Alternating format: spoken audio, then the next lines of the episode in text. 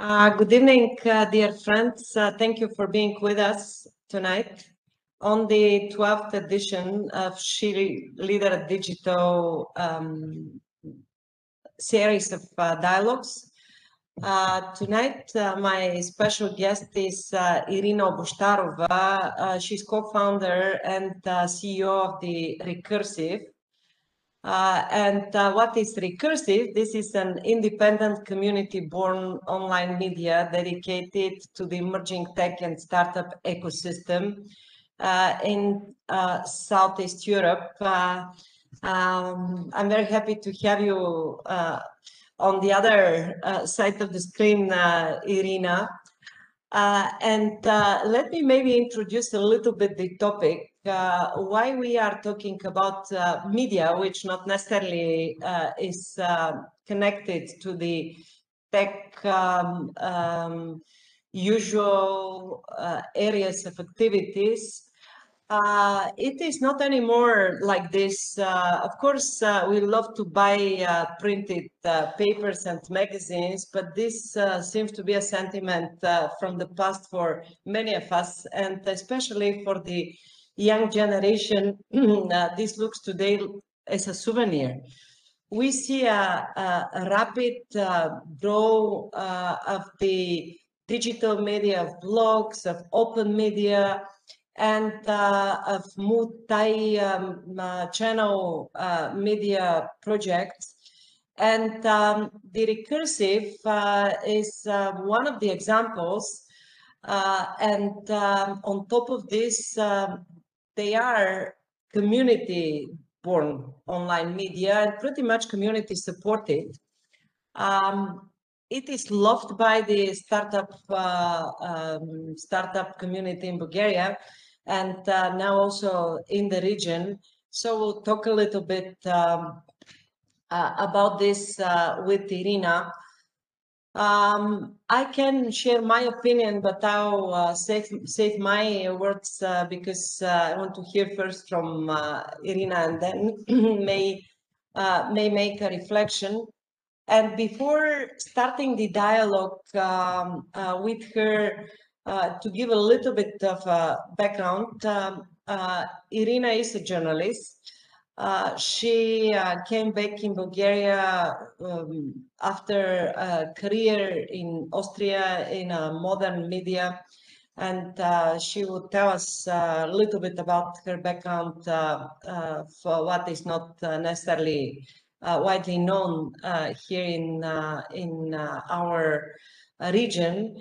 Uh, but uh, what I like about her is that uh, uh she came after more than 10 years uh, um, studying and working internationally and uh, started um, an innovative media project. on top of this, it had a very, very clear focus to support the emerging tech and startup ecosystem in Bulgaria and uh, she packaged it, uh, she designed it in a way that was not known by that time uh, in, uh, uh, in our practice.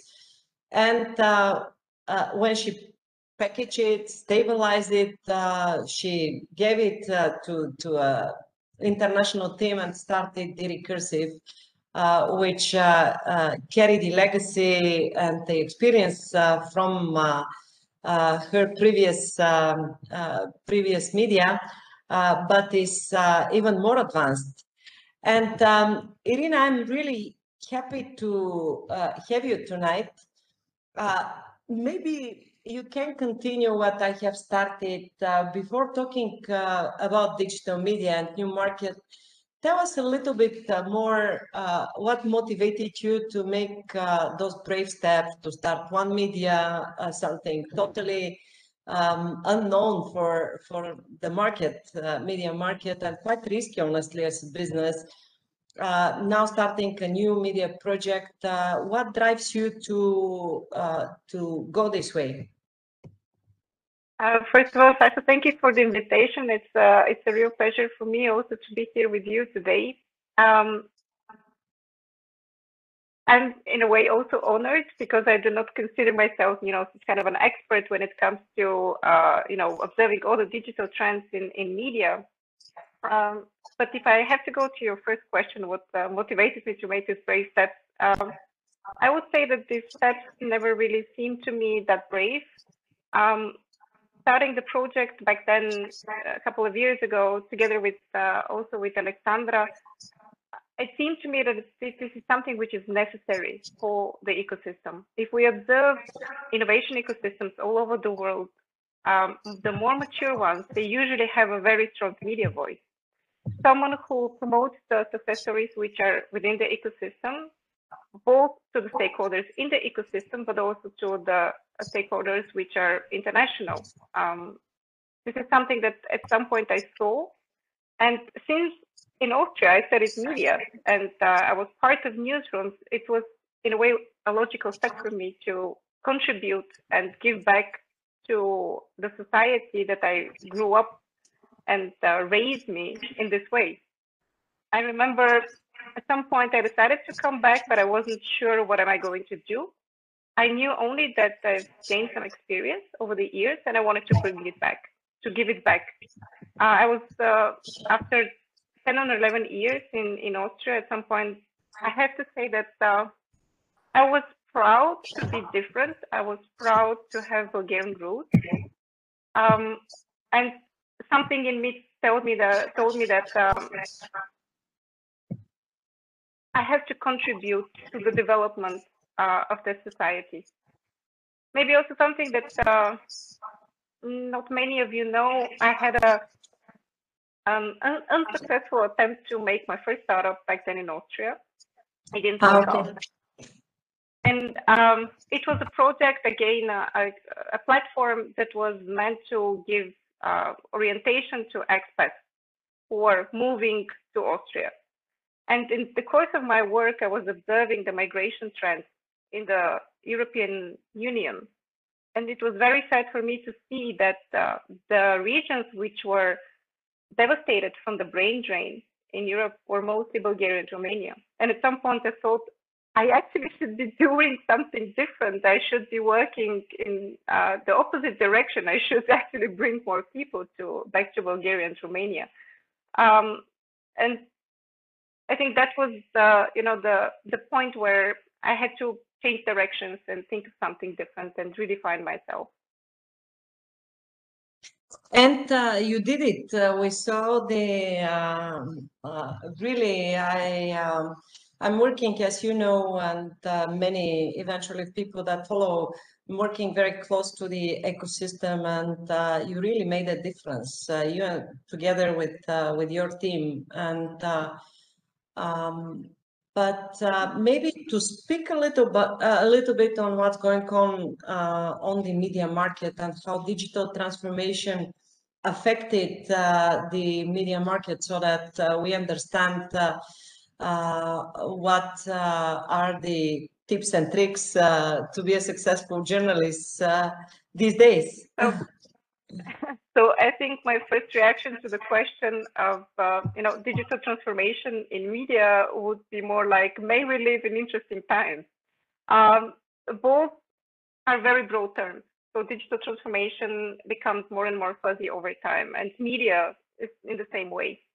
So I think what we can definitely say is that uh, media underwent a massive uh, transformation over the past probably 20 years. Already with the emergence of the internet, this changed the way we consume information, we consume content, even entertainment.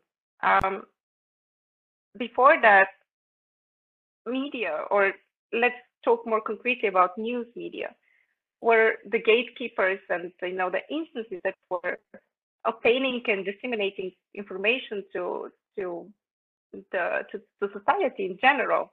Now the consumers are in a way back in power and they determine what kind of information they want, where they want it, uh, at what point they want it, which are the habits that they're going to uh, have when they consume information and, entertainment. So the expectation is that they're going to have access at uh, any point in time, anywhere they want, and uh, in the way that they actually want to have it served.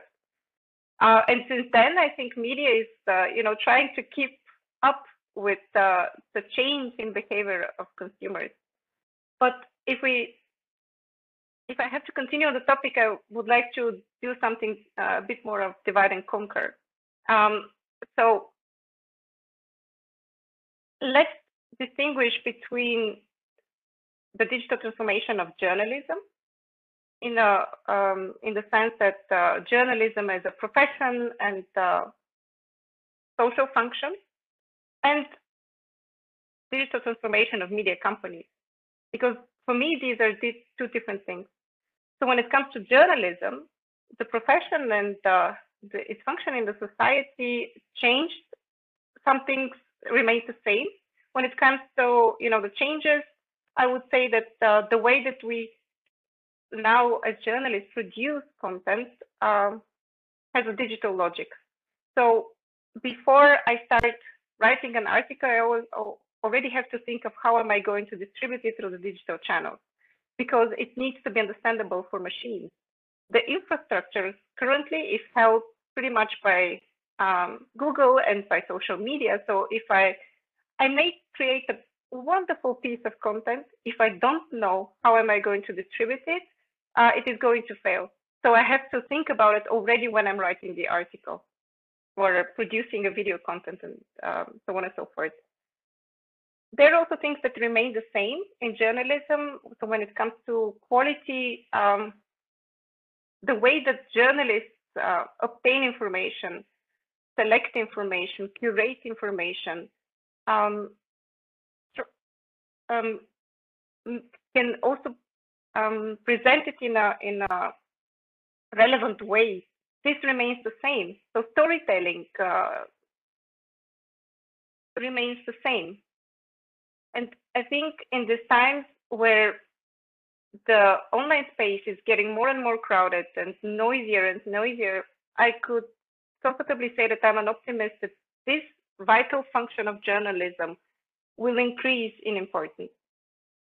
We'll need more and more gatekeepers who will um, give us news and, uh, and information in a way that uh, we can make sense of the world.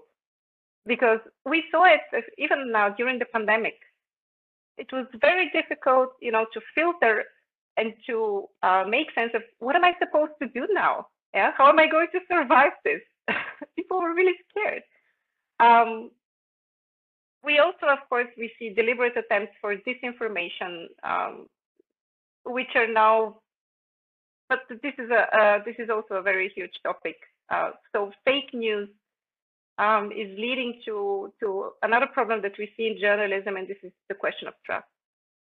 I think news media, governments, and social media are the most distrusted brands and uh, you know companies or organizations in the world at this point.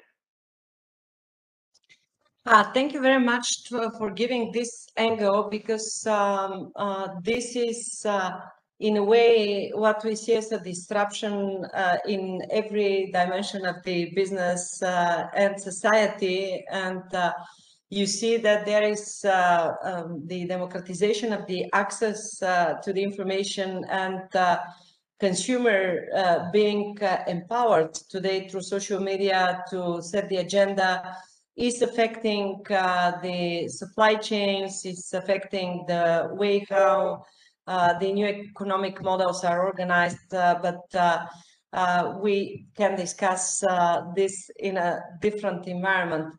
But do you think um, that uh, the future of media is online media. As a professional, as a journalist, do you think that um, printed um, uh, papers are gone already?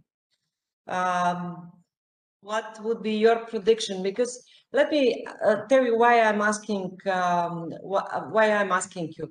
I'm from the generation uh, where the uh, future is the um, forecasts were that after email uh, is um, uh, massively used we'll stop uh, meeting each other. And uh, also when internet uh, happened that people never ever will go to a shop or whatever. And this didn't happen. There are different uh, mechanisms not necessarily uh, only for people being um, uh, conservative that keep certain balance so i'm interested to to see knowing that many traditional media have difficulties to survive today. Uh, what is your opinion about this? Uh, what is the future of media if you have uh, uh a crystal ball or, of course, professional uh, so, view on this? Um, I think, um, you know, maybe we need to distinguish between news and um, long form um, pieces or long form content. So when it comes to news, I definitely believe that uh, not only the future, but the present is online. Um, it is very fast, and uh, to keep up with what is happening in the world, you cannot have the processes that we had in analog, the printing and then distributing and then having a physical product. So this is the one thing. I think the second thing that is also happening is with this, um, let's call it hyper normalization of you know online content. Uh, I think we're being overloaded at some point and our brains at least mine and i'm from the millennial generation maybe the future ones are better that but i definitely feel overloaded at some point from the screens that are around me so i think there is a parallel trend which is going offline. So when it comes to books and maybe even more artsy type of uh, you know products uh, we will still you know, consume physical products, but it won't be around news. It will be, as you mentioned in the beginning, more like a souvenir, something which is more of an experience uh, also for your senses because it has a smell, it has a certain haptic. Uh, um, it gives you pleasure, you know, to, to to touch the paper. We still have this, and we will continue to have this. And I think we will try to go offline but news is definitely online. The question for me here is not if it is online. The question here for me is what are the channels that we're going to use? So it is not just only social media and Google. I think in the future we will move more and more to personalized experience uh, when it comes to, you know, how do we consume news? Uh, we will go probably even further in things like augmented reality and virtual reality and uh, we will consume you know news probably on our wearables and uh, you know all the lenses that are coming at us. So internet of things definitely a topic um, but online and digital. I mean the source of, of most of the information that we have is already digital. We generate it digitally. Um, I think that uh, technologies uh, for this um, uh, different uh, ways of consuming information uh, exists already. Uh, you have podcasts, you are listening while you are running, uh, you have uh, uh, also ability to follow video, which is one step before the the VR, if you want, because it is just a different type of introducing information. And you have also already personalized content uh, that uh, follows your preferences. I think we are already uh, uh, we are already there, um, even if we don't realize we are there. But that's uh, something that uh, would require most probably for the general public to go a little bit deeper into um, into the information, uh, uh, let's say, essence, ways to uh, manage it, uh, which uh, will take a bit of a time. Mm-hmm. But uh, let's maybe go a little bit into what means consumer-driven media, because I like this this way i know uh, i can imagine what uh, what you mean but uh, i was more thinking before about the journalist cooperatives uh, for in investigative uh, journalism that creates these collaborative platforms, environment, and so on, and didn't uh, conceptualize that uh, you have a grassroots support and uh, even, uh, let's say, driving content agenda for a media like the recursive. Can you mm-hmm. share a little bit what your definition about this um, so actually, the word that we're using for the recursive is community born, and it's uh, it is it is a funny word. I think it's something that we basically invented. I'm not even sure that it's uh, the word exists in the dictionary somewhere. But uh, what we at some point realized is that uh, the way that we integrate ourselves in the ecosystem is by us being part of this community. Um, one example that I'm going to give in the beginning, uh, we were uh, changing the co-working spaces every three months. So in the beginning, we will be in one co-working space, meeting the people, sorting the stories, uh, also giving them our um, our know-how about storytelling and how to do PR and how to communicate with journalists. Um, this is the one thing, and every three months we will change so that uh, we we uh, we get to know the, everyone and their businesses personally. Um, I tried to do something similar, by the way, last week. Uh, this time on a road trip uh, going to Albania, Kosovo, and Macedonia, and it was uh, super interesting, you know, to to meet the people there um, in ecosystems which are maybe a bit less mature than the Bulgarian at this point, and who look up to what we're doing here. Um, that was actually interesting to see.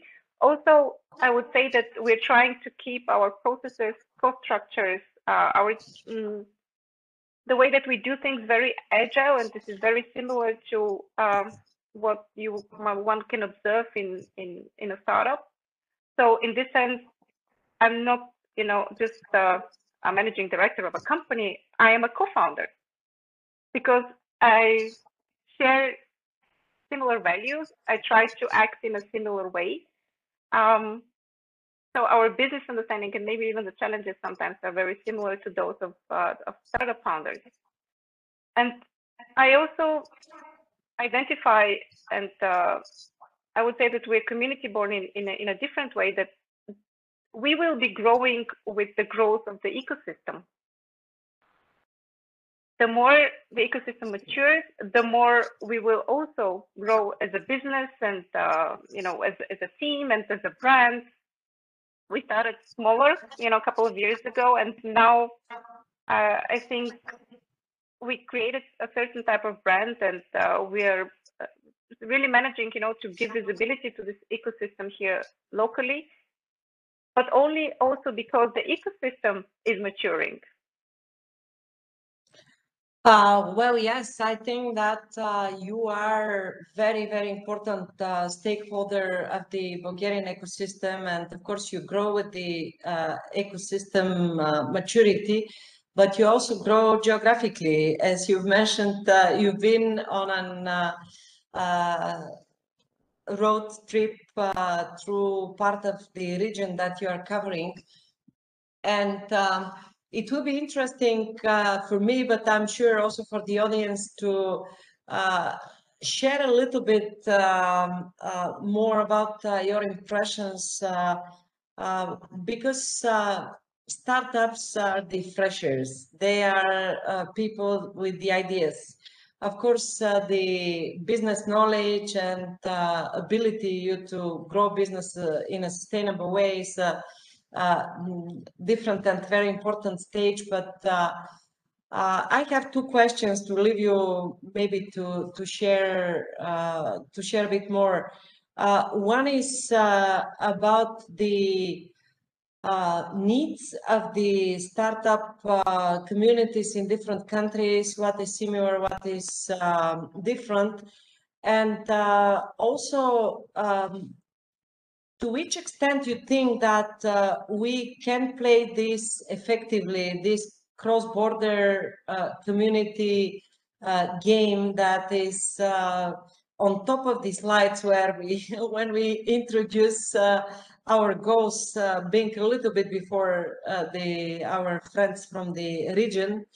Uh, but in the same time, uh, everybody wants to have uh, own path identity and it is time for bridges, it is time for collaboration, for synergies. So to which extent your media, for example, can play this uh, role to be the neutral bridge uh, uh, in addition to what of course is done by the uh, by the entrepreneurial collaborative uh, mm. actions mm -hmm. so i would start with the needs that were kind of obvious or those who are in a way identified for the short periods of, of time that i was there and i would say that for me the travel was more like a time travel so um, the challenges that we had in, I don't know, in Bulgaria, in Sofia, let's say five years ago, are pretty much, you know, those who the founders in the local ecosystems in, in, in Albania and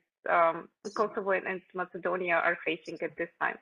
So there is, of course, a lack of talent. There is, of course, uh, you know, the mm, maybe not enough the mindset of, uh, hey, if someone can uh, do it in Germany, then I can do it here too.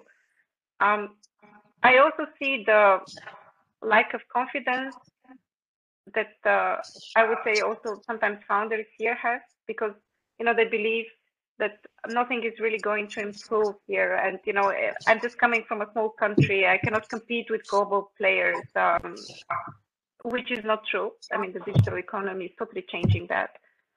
Um, of course, there are problems uh, which are coming from the legal framework at this point. Mm, they're not part of the digital single market, which is uh, in the EU. Mm, there is a lack of capital, definitely. Venture capital um, is still a new concept, and it's not even, from what I hear in some of the countries, it's even a challenge, you know, to uh, make investments as a as a as a VC in a in a company from the legal point of view. What else? What else? Um, alignment within the ecosystem so that there is like a real community where um, know-how can be exchanged. Uh, the topic of female founders is uh, maybe even harsher than here. Um, and from what I hear, it's uh, in a way worsening at this point. So when it comes to synergies, I totally believe that uh, we in Bulgaria and uh, maybe also even Romania and, and Greece, which are at this point uh, the more mature ecosystems, because we started earlier because we got the support also from the EIF and then, you know all those institutions in the beginning. Um, I think we can give back to the smaller ecosystems which are around around us. Um, they would need working models that we have already implemented. They would need um, success stories that they can relate to. So I think for someone who is in Kosovo and reading about a successful founder in um, Miami, uh, yes, of course, it is nice and it, it is an inspiration, but it's not just the same as you know someone who uh, is coming from Southeastern Europe. So I hope that in a way, you know, media is also an intermediary and we can bridge um, the founders from from Albania to the founders in Bulgaria and they can at some point exchange. I actually invited all of them to come here and just to say hi and uh, let me know if I can make them an intro. Uh, I think we need definitely need, more of that.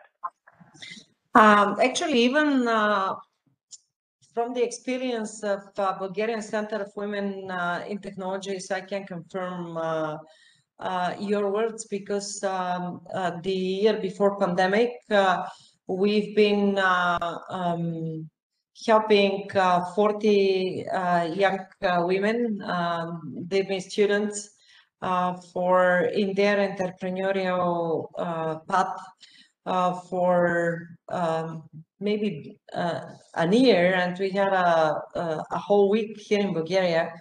And um, uh, those are same smart, uh, creative uh, young people, but just the infrastructure there to grow businesses uh, afterwards uh, uh, is a little bit more difficult. And uh, we continue mentoring them, but for a really established company, having access to capital, that's something that uh, needs to be developed and uh, hopefully we can give them a hand in addition to what you're doing, uh, giving visibility to to good projects. Uh, maybe we can uh, jointly think about uh, what else can be done in order to support the the regional growth.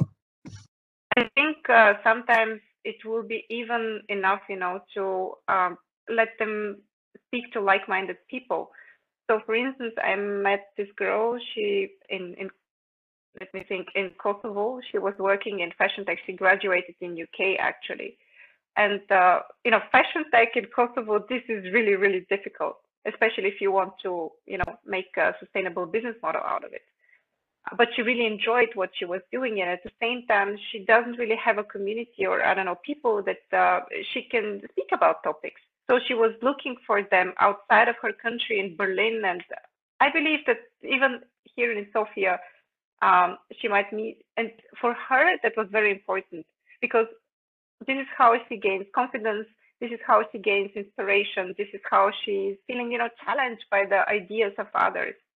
And I think this is happening across industry. Sometimes we need to speak to the people who share the same mindset as uh, as uh, as we do, and there is also, you know, something um, something different that I saw very in common, and that was this pessimism. We have this too, you know, not believing that something good can come out of this region. Sometimes standing uh, a bit in in our own way. Um, so I think we can support each other a bit more in, in that.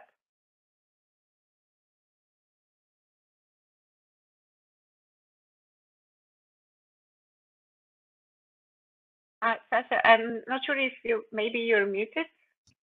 Yes, thank you for reminding me because I've continued to uh, dialogue. I was, uh, I was just uh, about, you know, to to read your lips. yeah, yeah, yeah.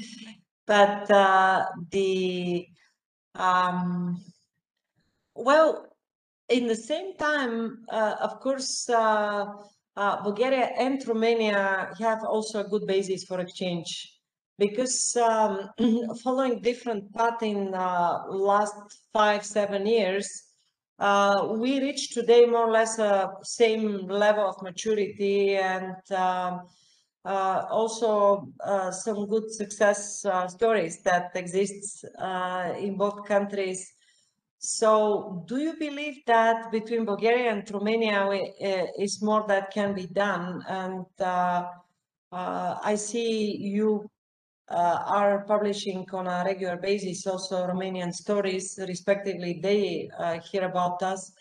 I think that um, uh, we jointly can uh, really develop a common agenda, including for women uh, in uh, digital industry. Mm -hmm. so first of all, it's not for, so it's recursive. It's not we and them anymore because two members of our team are already Romanian and they're based in Bucharest. So uh, I think this is already happening, this kind of exchange between Romania and Bulgaria. Uh, of course, there is still room for that. And I was actually very impressed of uh, how open-minded and how welcoming everyone in Romania was towards us. Even in the beginning when we were coming as the Bulgarians, you know, just wanted to, you know, to report and tap a bit deeper into into their startup ecosystem.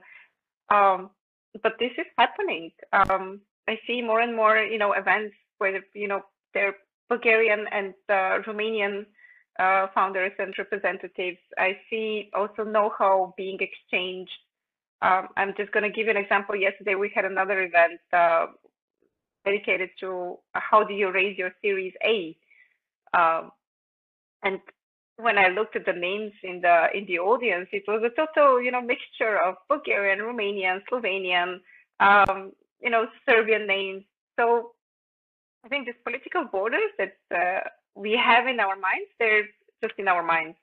So in this startup world, they're blurring and melting down. This is my opinion. That's my impression uh, too, and uh, I'm just uh, uh discussing this with you because uh, uh, you are doing this hands-on integration on a daily basis, having an international team, and um, still both Bulgaria and Romania are not so visible on the European stage uh, even uh, the projects that are supported, uh, I'm, for example, a member of the investment committee of the European uh, Innovation Council, rarely, rarely, uh, close to none, uh, Bulgarian and Romanian projects are supported. And we speak about already not the Balkan agenda, we are speaking about the European um, uh, facilitating instruments uh, for those uh, who can support the Europe's competitiveness to grow. So we can do more in that respect, I think. Uh, but because we are progressing with the time and the sun is shining behind us, I'm pretty sure that uh, many people uh, choose to be in the park and uh, will follow uh, later on as uh, it happens in days like uh, today, our event. I've uh, just wanted to encourage uh, if someone has a question to send it in the chat or in the um, as a comment in Facebook, and I'll be happy to to cover it with Irina.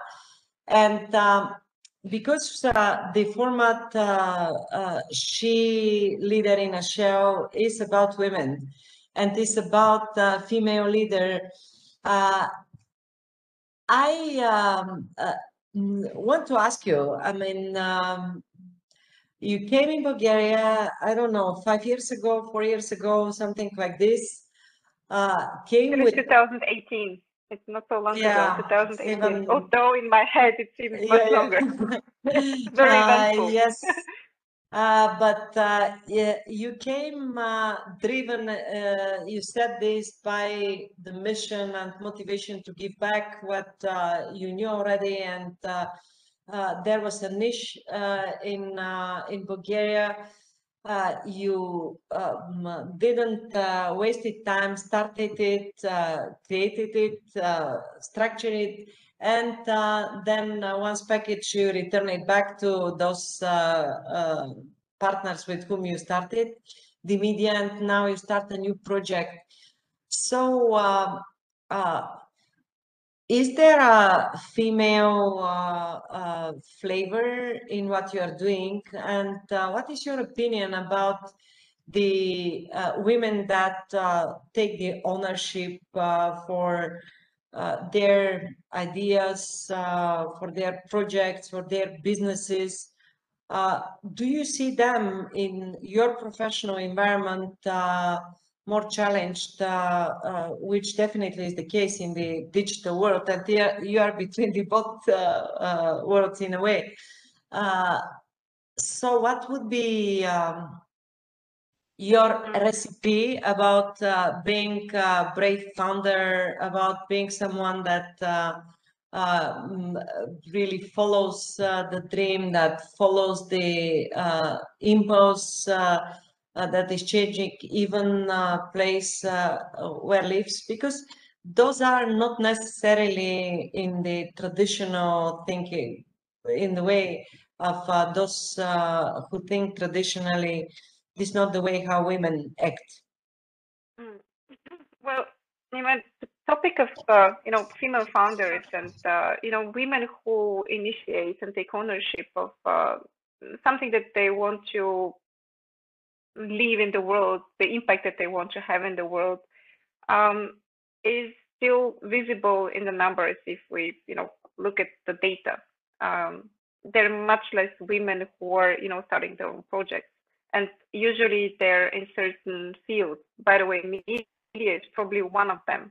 I think um, in our team we have the opposite problem that we have more women in the team than men, and uh, it's really hard to change that at some point. Mm, is there a female flavor to what I'm doing? Most probably. Um, but I would say that I learned uh, back then, maybe also living as an immigrant, that I will not allow myself to feel in a way less than the others because uh, I am Bulgarian or because I'm a woman. In the way that I act, um, life showed me that more and more I can actually claim what I want to achieve. And looking back at my younger years, I would say that I was unnecessarily inconfident um, in what I was doing. So if I have to see myself at 22 or you know see myself at 27, I was worrying about way too many things, um, and I was uh, focusing way too much on uh, expectations of others and caring way too much about the opinion of others. And once I learned that I can actually live without it and I can claim my spot here where I believe that uh, I deserve to be, the the easier it actually happened. So um, I don't know if it was, it was really a struggle. I think it was more a struggle with myself, not to stand in my own way. I'm probably also very lucky to grow up in a generation that uh, you know men around me are much more accustomed to women um, being successful, getting in power, um, even being their bosses and earning more money than them. That I believe wasn't like that probably for the generation before. This is becoming more and more, uh, I think, normal and usual for, for for the younger generation. So when I talk to my cousin and she's like 20, she doesn't have the issue that I had at 20. She's like, so I want to be that. I'm just going to go for it and I'm just going to achieve it. The question of, you know, being her a woman is not even popping into her mind. Um, so from what I see, this is changing. And definitely the way that I do things have a female flavor. I'm still trying, you know, to make everyone happy in the team, maybe sometimes too much. Uh, I care way too much a bit more about the opinion of all the, you know, customers and investors and uh, other stakeholders. And uh, sometimes I'm panicking that uh, I'm not doing the right thing, that uh, everything is going to fall apart. And this never really happens. So the more, the, the more often I do it and the more often it, you know, the world doesn't fall apart, the more I learn that uh, I will be okay next time as well. I shouldn't be worrying that much. Um, still, I consider myself lucky um, because I grew up in a certain environment. I grew up in a certain family, and when I look around, I don't think that uh, I think there's still way too many women who hadn't had uh, my luck, and in a way, I feel responsible for I don't know, um, supporting them, um, mentoring them, giving them maybe also peace of mind, confidence, uh, telling them that uh, it is all going to be fine, that it's actually normal to worry, and uh, over time it actually gets better. To claim their spot, yeah. So I'm a true believer that you know those who are and I would say, uh, Sasha, also you, those who are in this situation where we have so much freedom to develop ourselves, to be, um, to have a successful career, uh, to afford so many things, to have so much actually also free time, um, to do the things that we believe in, we have a certain responsibility of being an example. Um, the one thing that uh, always bugged me, especially when I was younger, was I. This is you know very personal, but um, I was always uh, a salesperson. So my job was in a way to um, convince others who have a certain budget that uh, what I'm doing uh, is worth it. That uh, you know the product that I'm selling is worth it and this always puts you in a way in a, in a dependent position where sometimes uh, men from older generations will treat you as if uh, I don't know would not take you seriously. They don't see you as a business partner. They more see you, you know, as a young Bulgarian, and she's kind of, you know, pretty. And uh, this is something that always bugged me. And uh, I think we as women still today um, think about it every morning when we pick our clothes. Where am I going to? Who am I meeting? Um, how should I dress so that I, can be taken seriously? And uh, this is still a reality. And uh, yeah, I still see it, unfortunately, every day. Uh, there are more than uh, these biases uh, that still exists and the glass ceiling uh, is something that uh, many women are uh, still putting uh, and uh, the limitation comes from within not so much from the outside world. At least in europe we are privileged to have much more open um, environment and i continue to repeat that Bulgaria is uh, the country that leads in uh, uh, these uh, statistics because we have uh, most uh, women, 31% actively working in the digital industry compared to 16% in in Europe. But still, um, it, the attitude is very different. women to choose uh, to present their idea to the world or to ask for promotion uh, to their management, they need to be 120% uh, ready. And um, uh, while men are uh, more uh, impulsive in that respect, they would package an idea in a good PowerPoint presentation and this goes already out. So the both uh, approaches are needed and I'm not here to contradict uh, them, but um, really, and that's the mission of this uh, format, by the way, uh, I think that nothing works uh, better than when you uh, see someone similar to you that did it already. And um, a person that you can uh, send a message uh, in LinkedIn or organize a 30 minutes call. Uh, this sometimes is trans transformational and I want to encourage all girls to feel free to uh, proactively contact uh, those women and men that you like because this is something that will help you to to achieve what you you want to. So recently, I was um, listening to a podcast with a neuroscientist who basically explained that uh, the way that we learn the fastest is by connecting with people who have the skills that we want to have. I'm going to give you an example. Let's say I want to be a funnier person. I want to tell more jokes and be wittier in a way. So the easiest hack will be to find people who are like that and spend more time with them because whenever our brains connect uh, in through communication, somehow we mirror the same, um, you know, the same, uh, how do you call them, the same brain activity.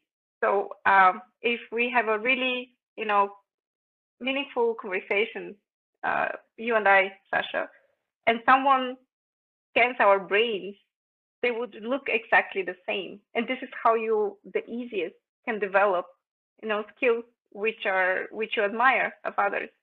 So maybe sometimes it's less about reading books um, it is less about you know finding the hacks of, of yourself but it's actually connecting and talking to people who you admire. And possibly in person because uh, when people meet physically uh, you communicate with uh, more than a voice and more than uh, bidimensional, uh, two-dimensional uh, uh, picture on the window. So hopefully, hopefully, we'll have more time and opportunities to meet physically and to develop our brain and neuro connections. Uh, because our time is uh, going uh, to the end, I just wanted to ask you something that, uh, uh, yeah, let me see. There is a question uh, in the chat, be, uh, which is with a uh, with a preference. Uh, um, I'll read it to to connect it. Who writes articles in the recursive? do you work with students, for example? Do you have um, do you have students? do you um, we do. So mm-hmm. um, we actually started already last year training our own uh, uh, trainees. Uh, they were both studying at, uh, and they still are at the American University in, in Bulgaria. I am very impressed by how well they fit to our team and how fast they actually learned um, what is necessary from them as, as journalists. Um, the one that graduated and she joined our team full time uh, and uh, Vicky, she's still studying, but during the summer she will be a full-time member of our team as well. Um, and for me, that was a proof concept that I wanted to have for a program that I hope we can start uh, from, from from the open. It will be, um, let's call it an academy, a traineeship program, exactly for students who want to dive deep in what we're doing and write the stories about the startup ecosystem that we're writing. And I think this will be uh, a jumpstart for anyone who wants to continue in journalism, but also for all those who want to continue in content marketing and corporate communications, because storytelling is pretty much universal and it's needed at this point. We see that uh, the industry is uh, uh is is demanding it and uh, wanting more, you know, editors who can who understand both business and tech and can make the sense out of it. Um, the digital transformation, as we uh, spoke about in the beginning, it is accelerating. And uh, I think at this time, we don't have enough talent who can actually make sense of what is happening and who will be explaining the trends and uh, the developments of the new economy in the future. This is why um, this is something which is coming up, so stay tuned. Uh, we will be hopefully educating more and more students on the topic.